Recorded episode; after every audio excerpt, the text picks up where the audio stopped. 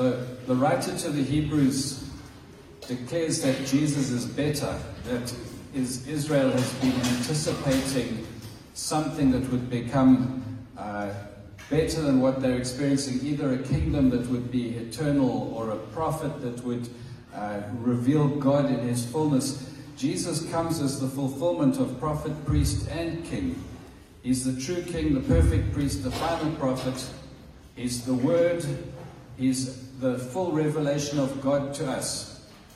And that's how we kind of begin the book of Hebrews. In the first three verses, we, we, we dive straight into this incredible view of Christ. And then the writer begins to make comparisons between Jesus and these other institutions and these other, let's say, influential um, actors in the story of salvation. And the writer to the Hebrews looks at Jesus compared to the angels and shows how he is superior to the angels. And I'll kind of read a quote just now that gives us a recap of what that, um, that sort of verse uh, 4 to verse 14 is like in Hebrews chapter 1. And after comparing Jesus to the angels, the writer goes to the first kind of encouragement warning and says, so this salvation has come through Jesus, and we, we shouldn't neglect such a great salvation. We shouldn't disregard the word of God. We should go deeper and deeper into it. And so Hebrews chapter 2, verse 1 to 4 carries that, um, that kind of encouragement, and we're going to continue from there today. But listen to how Andrew Abernethy of Wheaton College explains this. Just wanted to read a quote from him here giving a summary of Jesus compared to the angels. The book of Hebrews opens by declaring that Jesus' ascension as Son to the right hand of the Majesty in heaven reveals his superiority to angels. To defend this claim, the writer compiles a string of Old Testament quotations to expose how the Son's exaltation over angels accords with Old Testament expectations. Angels never receive the status of being God's son, and they're expected to worship the Son. Also, the Old Testament expects that there, for there to be an everlasting kingdom with the Son in its midst, where all enemies will be under his feet. Such expectations are never associated with any angel. Thus, the Son's uniqueness in his status as Son and his dominion amidst an everlasting kingdom makes him superior to the angels who are to worship him. So that's kind of the ideas we've seen so far. Jesus' superiority to angels, his eternal reign that he's taken on since his resurrection. He's ascended to the right hand of the Father. He's seated at the right hand of God in glory. And this is the salvation that we are brought into when we come to know Jesus we enter into this kingdom that is a kingdom that will be eternal. And today we're going to walk through Hebrews chapter 2 and verse 5 to 9. I won't read it right away, but in our passage today, the writer to the Hebrews is going to explain how instrumental Jesus' humanity was.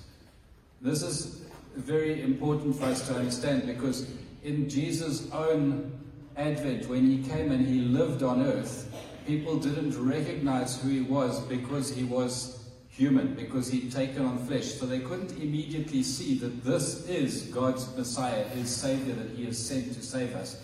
Many of the Jews, most, rejected him, and yet he did signs and wonders and demonstrations of his authority, and we're going to go further into that today, to see why his humanity was important because that is one of the key themes in Hebrews. And for me, it's one of the key themes in how I relate to Jesus, is understanding him in his humanity, but what it means for me, what it means for us as human beings. When you first meet Jesus in the New Testament, you firstly see him in his humanity. He was born to Mary and grew up as the son of a carpenter, not a classy position. He's like a, not a rich guy in, an elite family. He's born to Mary, who's kind of an unknown, and Joseph, who's kind of a blue collar worker, like a factory guy. You see the guys walking down the road to the factories? that's probably kind of the status that Joseph and Mary had in society.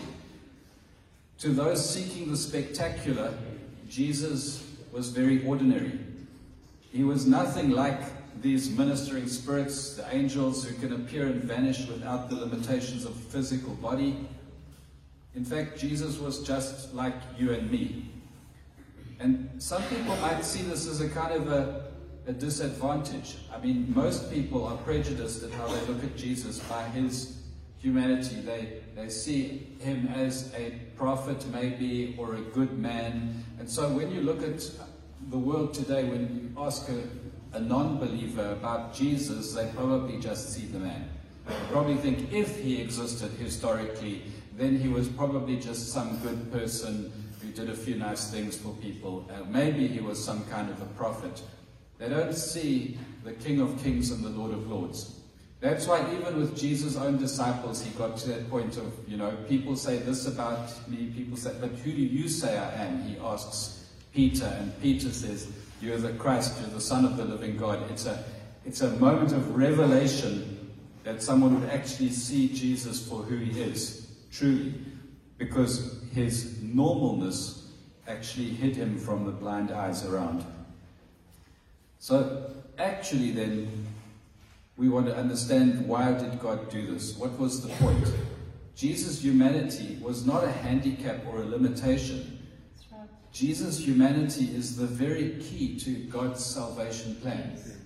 If you don't understand why Jesus came as human, you don't understand just how he saved you. And we're going to look at that. So his his humanity is really a very strong key to this. And what you'll discover is as Jesus was the, the better and final prophet, he's the better and perfect priest, he's the true and eternal king, he's also the final Adam, the second and the last, the final Adam. And he's the better Adam in his humanity. So let's read Hebrews chapter 2, verse 5 to 9. Hebrews chapter 2, reading from verse 5 to 9. For it was not to angels that God subjected the world to come, of which we are speaking. It has been testified somewhere What is man that you are mindful of him, or the Son of Man that you care for him? You made him for a little while lower than the angels. You've crowned him with glory and honor, putting everything in subjection under his feet. Now, in putting everything in subjection to him, he left nothing outside his control. At present, we do not yet see everything in subjection to him, but we see him who for a little while was made lower than the angels, namely Jesus, crowned with glory and honor because of the suffering of death, so that by the grace of God he might taste death for everyone. That's our passage this morning, and it's at least a good portion of it is actually a quote from Psalm 8. And I would say to you, well, in the grander theme of why the author's writing to these Hebrews, he wants them not to waver in their faith. He wants them to persevere and stand firm.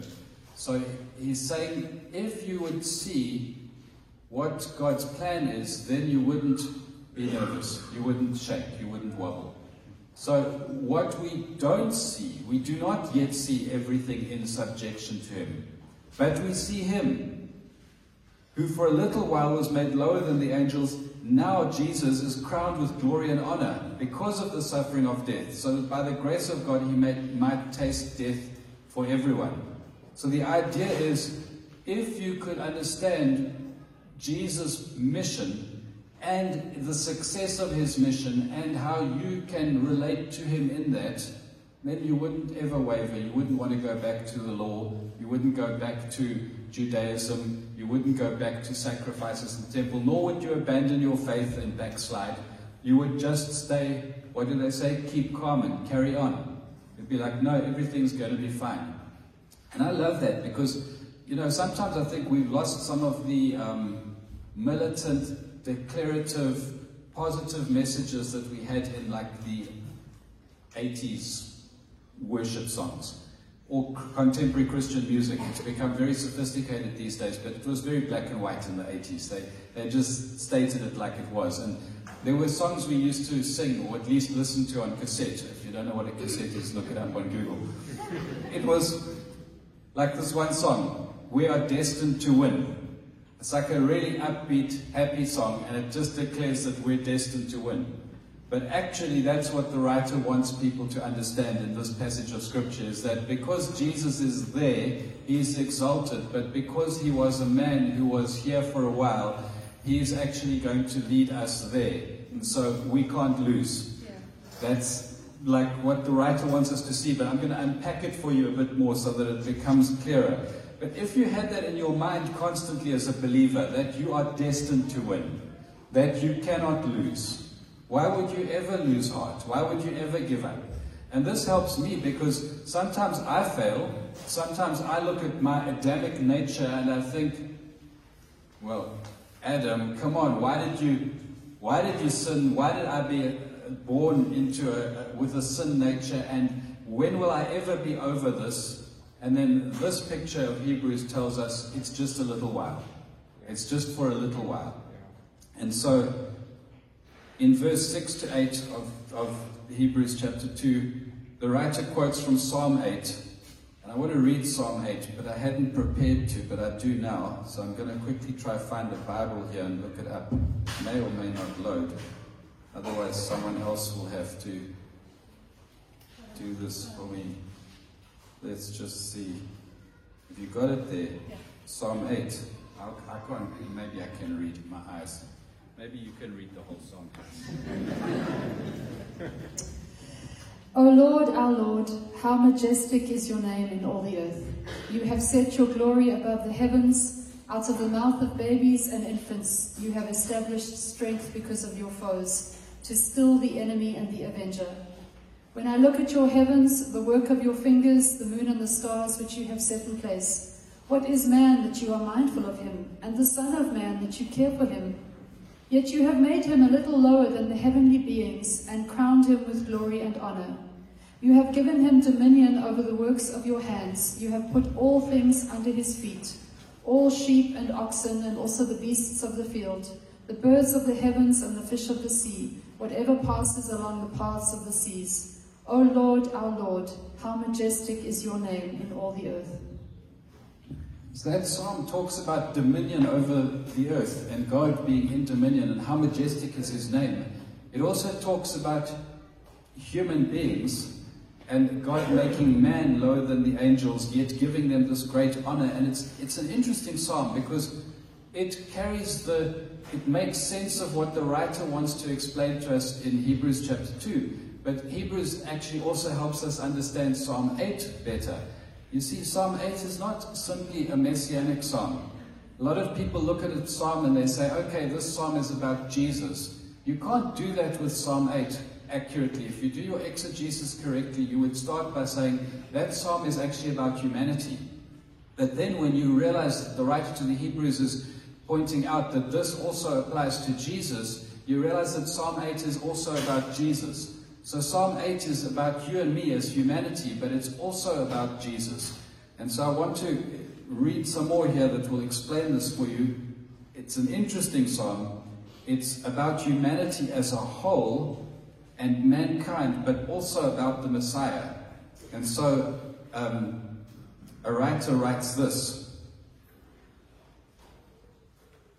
Psalm 8 verse 46 serves as a typological catapult for probing the implications of Jesus' bodily exaltation upon his ascension. So basically, Psalm 8 is going to explore Jesus and how he went to heaven in a body, physically. For one, the claim in Psalm 8 verse 5 that humanity was made a little lower than the angels is affirmed and advanced upon. Yes, indeed, Jesus, along with humanity, was lower than angels in the present world. Since, however, the flesh and blood Son is now at the right hand of God in majesty and supreme over angels, that's what Hebrews has just told us in chapter 1. Psalm 8, verse 5 cannot be the final word for human destiny. In other words, you've made him lower than the angels. But now Jesus is higher than the angels and he went there as a man bodily. So this writer is explaining you cannot look at man's final destiny in Psalm 8. You have to see to where Jesus is now if you want to understand your final destiny. So, yes, indeed, Jesus, along with humanity, was lower than angels in the present world. Since, however, the flesh and blood Son is now at the right hand of God in majesty and supreme over angels, Psalm 8, verse 5 cannot be the final word for human destiny. The next phase of the drama, of which Jesus is the forerunner, will position humanity, who are the recipients of salvation, with the flesh and blood Jesus in a status that is superior to angels. So that, that's the point. Psalm 8 is we were there, but we're going to be there. The statement that humanity is crowned with glory and honor must be reframed in light of Jesus. Through Jesus' suffering and atoning death, he now is crowned with a glory and honor that is far greater than the glory and honor accorded to humans as God's rulers in this world. So the writer to the psalm was thinking human beings were given such an incredible honor in the initial creation when Adam was made because Adam was given dominion over the earth.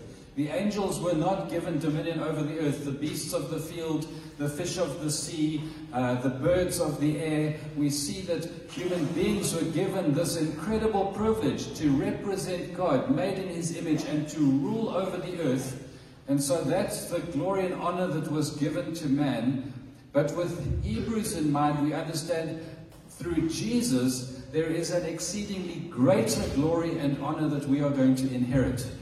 And so that's part of the glory of this, this quote. Let's keep looking at it. Thus, though humans have a level of glory and honor now, what Jesus has accomplished as the human Son for God's human sons and daughters points to a far greater glory in Jesus and for God's children within the world to come. Third, Jesus' exalted glory invites us also to reframe Psalm 8's claim that God has put everything under their feet. In Psalm 8, verse 6, the term everything has a restricted range. Everything in the animal realm in the world today is under the feet of humanity. In Jesus, however, everything in Psalm 8 becomes a token that points to a more extensive reality since angels and the world to come are now subject to him. By implication, though, everything in a more extensive sense is not subject to humanity now. That's what Hebrews tells us. We do not now see everything in subjection. There is a flesh and blood Son who does reign over everything, and his human brothers and sisters will share in having everything subject to them in the world to come. So, what this commentator is explaining is that Jesus is effectively reigning now over everything, and we are not, but we will in him, and we do. If you look at the present tense of we are seated with Christ Jesus in heavenly places. But our bodies, yeah, we are. Our status, there it is. Our destiny, there it is. Our life experience, here and now, isn't living up to what's yet to come. But what's yet to come is already real for Christ. He reigns now over everything. And this is what Jesus demonstrated when he was on earth, and I'm going to show you that. Thus, the end of my quote, last paragraph. Hebrews 2 reframes the theology of Psalm 8 in light of Jesus' exaltation above angels and sovereignty over them in the world to come. Yes, in Psalm 8, humans, including Jesus in his incarnation, are a little lower than angels. Humans do have glory and honor. Humans do have everything in the animal realm subject to them. There is, however, more to the story. Due to Jesus taking on flesh, establishing himself as superior to angels in his ascension, and ruling over the world to come, humans will one day be superior to angels, share in a far greater glory with Jesus, and will find all things subject to them alongside of Jesus. Obviously, everything that this commentator is explaining is only accessible in Christ. Humans only get that through Christ, by identification with him in his death and his resurrection. But what you get in identifying with Jesus in his death and resurrection is a guarantee of a future reign and glory over all things. So here then is what the writer to the Hebrews is telling us. God made humankind, gave them dominion over his creation. The psalmist in Psalm 8 is marveling at that. He's saying, um, Who is man that you would be mindful of him? Or the Son of Man, meaning his whole lineage, his descendants. Uh, any of this race of human beings, who are they that you would even think of them, but you've given them such privileges, you've given them dominion over creation. And we see God do this in Genesis chapter 1. In Genesis chapter 1, verse 26 to 28, we read, God said, Let us make man in our image, after our likeness, and let them have dominion over the fish of the sea and birds of the heavens and the livestock over all the earth, over every creeping thing that creeps on the earth. So God created man in his own image. In the image of God, he created him. Male and female, he created them. And God blessed them. And God said to them, Be fruitful and multiply, and fill the earth and subdue it, and have dominion over the fish of the sea, and over the birds of the heavens, and over every living thing that moves on the earth. So that was the, the first blessing that we got in Adam. We would have had dominion over the earth. God has actually given us this responsibility to this day. We are supposed to be stewards of creation, caring for it, developing it, bringing out its potential to glorify God. But the dominion was limited to the birds and the beasts, the fields, the created realm that you see with your eyes. We know Adam and Eve sinned and lost dominion over creation. See, when I think of being in dominion over the earth, I don't really celebrate it much because it's really hard to train a dog. I mean, I just want my dog to bring the ball back, and I cannot make it do that. I just want my dog to be obedient, and I struggle so much to get that dog to obey me. I don't experience even much of the dominion that I was supposed to have, thanks to Adam, because he blew it. Because when Adam sinned, he lost control of the world and handed up the authority to Satan, who became the, the God of this age, or the prince of this world. And we as humans have never really celebrated that dominion over earth that we were supposed to be enjoying. Have you ever wondered how it worked? In the in Adam exercising his dominion before sin came into the world, God brought him the animals and he named them. Have you ever figured out the logistics behind that? How God could just get the animals to parade past Adam, and Adam had the intellect to be able to name all of them. It's, amazing stuff. But in fact, sin really broke it all down. Humanity became slaves to sin and death. We can't control the world. We struggle just to control ourselves. Yeah. I mean, honestly, I, you can't even control your own lusts and urges and appetites, and you're struggling with dieting. We live at so far lower a level than God even gave to Adam when he gave Adam stewardship over creation. And this is the truth. We can't control the world. It's never going to be, in a sense, in our hands again without Jesus. It's never humanism and the and the environmentalists. They can lie in the road, they can throw paint bombs, they are not going to save the earth. I don't care what kind of a nature loving tree hugger you are, you're not going to save the earth on your own. You will need Jesus. Are you supposed to want to save the earth? Yes, because God made us to have dominion, to rule for good, to be fruitful, to multiply, to fill the earth, to, to bring out its potential. All of this was in the design of man. We were supposed to create a beautiful world that would bring glory to God. So, to whatever extent you can do good to nature, feed animals properly, care for them, farm well, build beauty around you. We're supposed to do that. But can we win back a happy world, bring back peace on earth, see the end of poverty, do away with injustice on our own? We can't even control ourselves. We can't even rule over ourselves. So without Christ, the environmentalists are doomed to fail. But in Christ, the believer is destined to win. In Christ, the believer cannot lose. And this is what Jesus' humanity was about. Jesus came he became a man that he might suffer and die for man's sin and restore the dominion that was lost because of sin. He came as a man to defeat the enemy, Satan. And when Jesus walked on the earth, he demonstrated that he had dominion. He faced temptation at the launch of his ministry. He was led by the Holy Spirit into the wilderness where he was tempted in every way. And yet he didn't sin. He was like tempted with pride and glory and honor. He was tempted by his stomach to turn rocks into bread. He was tempted in, with his eyes because he was shown all of this. And the devil, who had the right to it, said, You can have it now without the cross. And Jesus said, No, I'm going to the cross because I'm going to win it back on my terms. Jesus came and he didn't sin as a man. He didn't sin. So, as a man, he was saying, I'm going to be the perfect Adam. Yeah. The first Adam failed, I'm not going to fail. And he didn't. And so, when Jesus walked the earth, we see that he had dominion. Can you believe the, the extent to which this is literal and specific in the Word of God? Matthew 17, verse 24, we're going to see that Jesus has dominion over fish. When they came to Capernaum, the collectors of the two drachma tax went up to Peter and said, Does your teacher not pay the tax?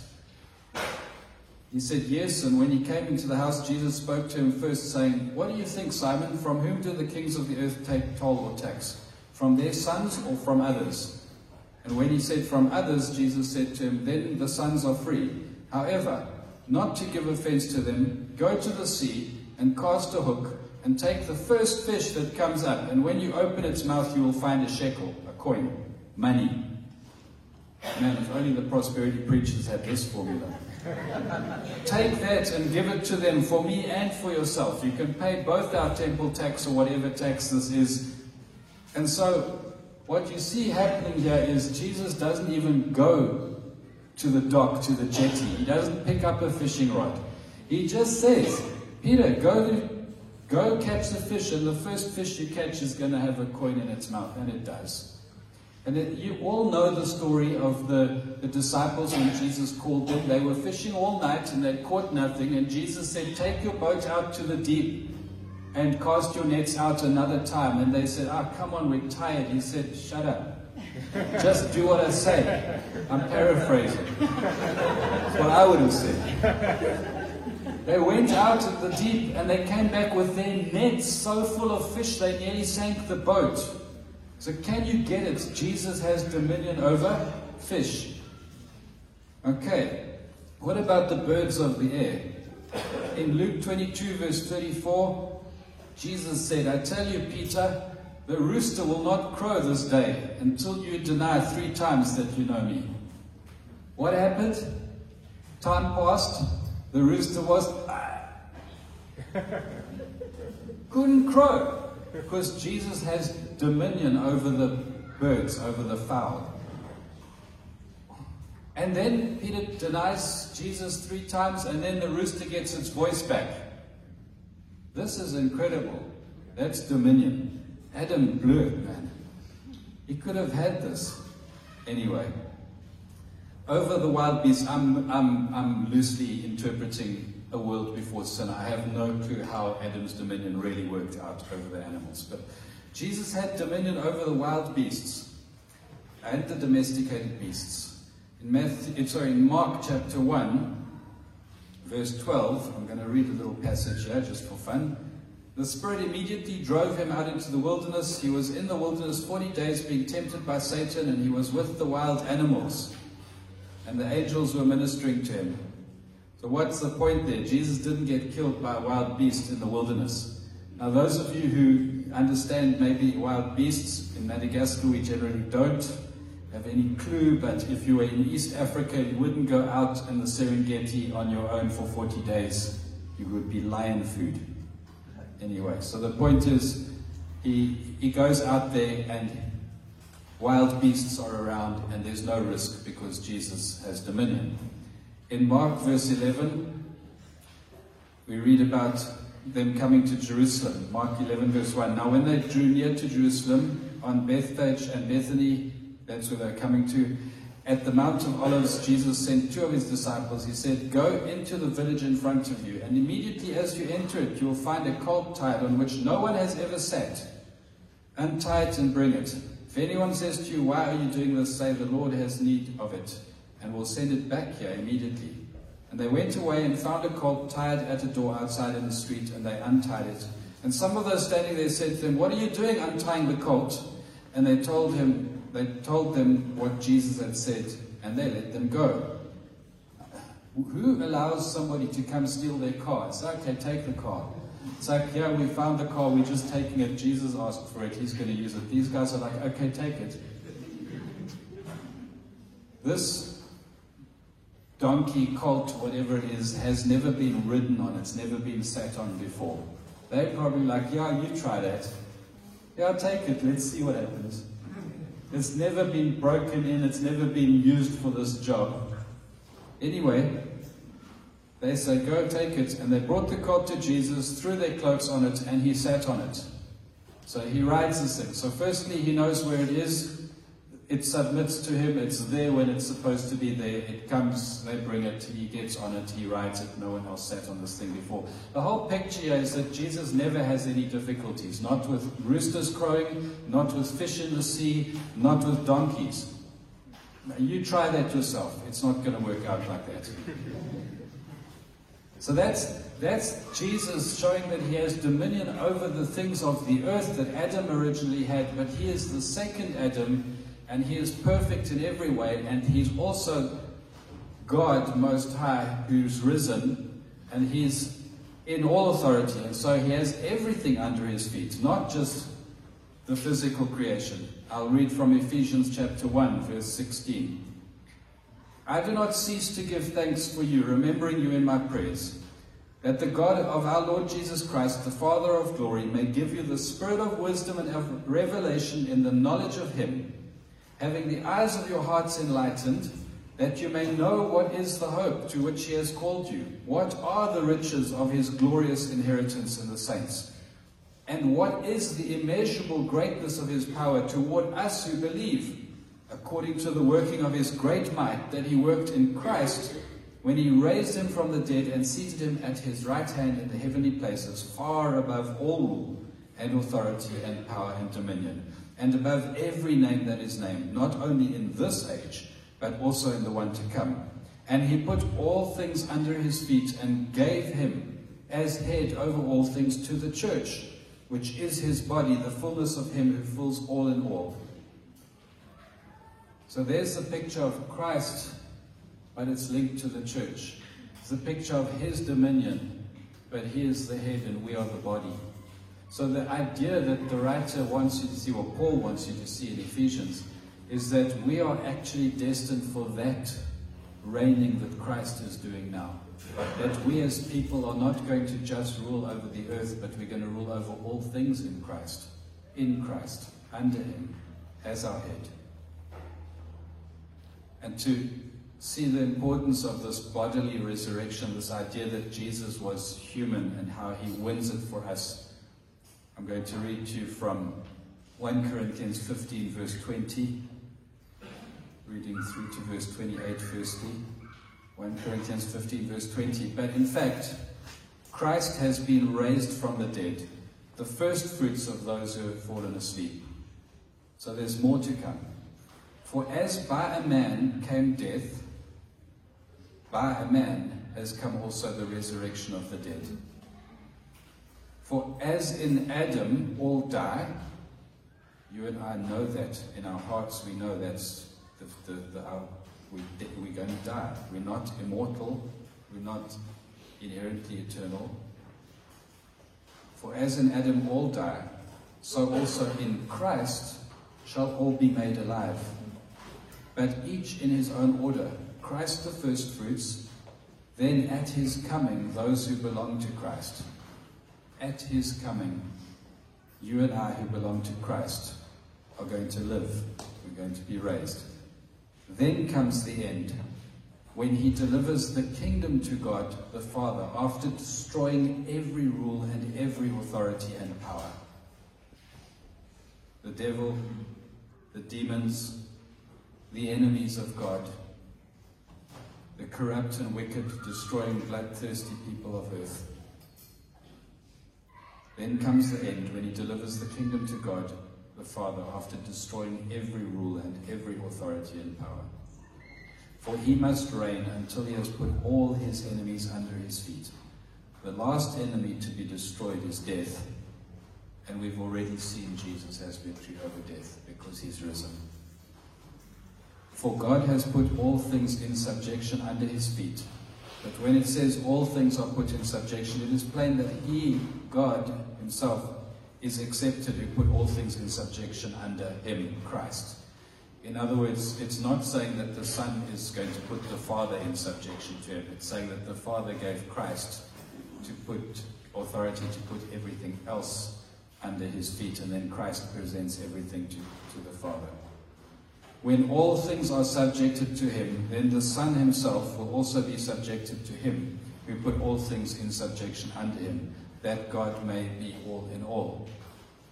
And then a bit later in 1 Corinthians 15, from verse 45, 1 Corinthians 15, verse 45, Thus it is written, The first man, Adam, became a living being, the last Adam became a life giving spirit.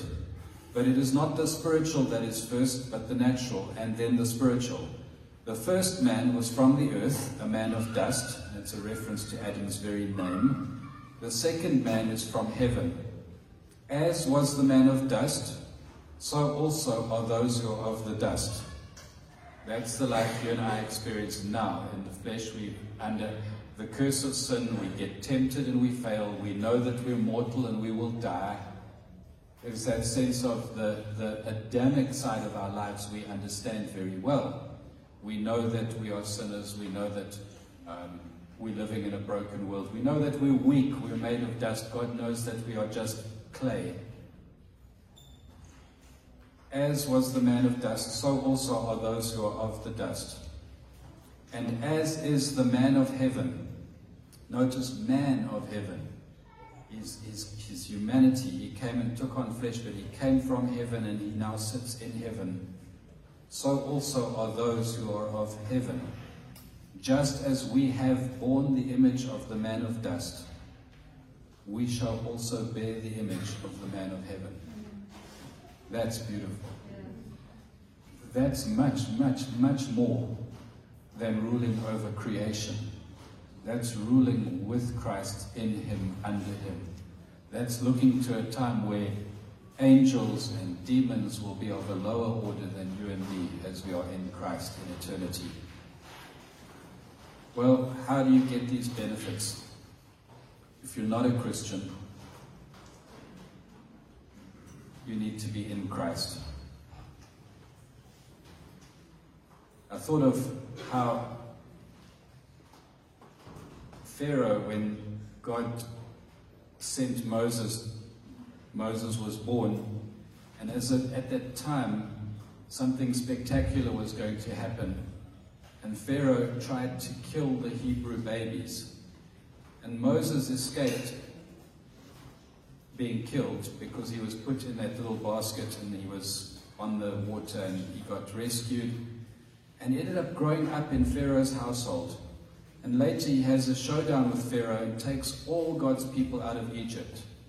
Those who lived to inherit this deliverance, we know they had to be under the blood of the Lamb.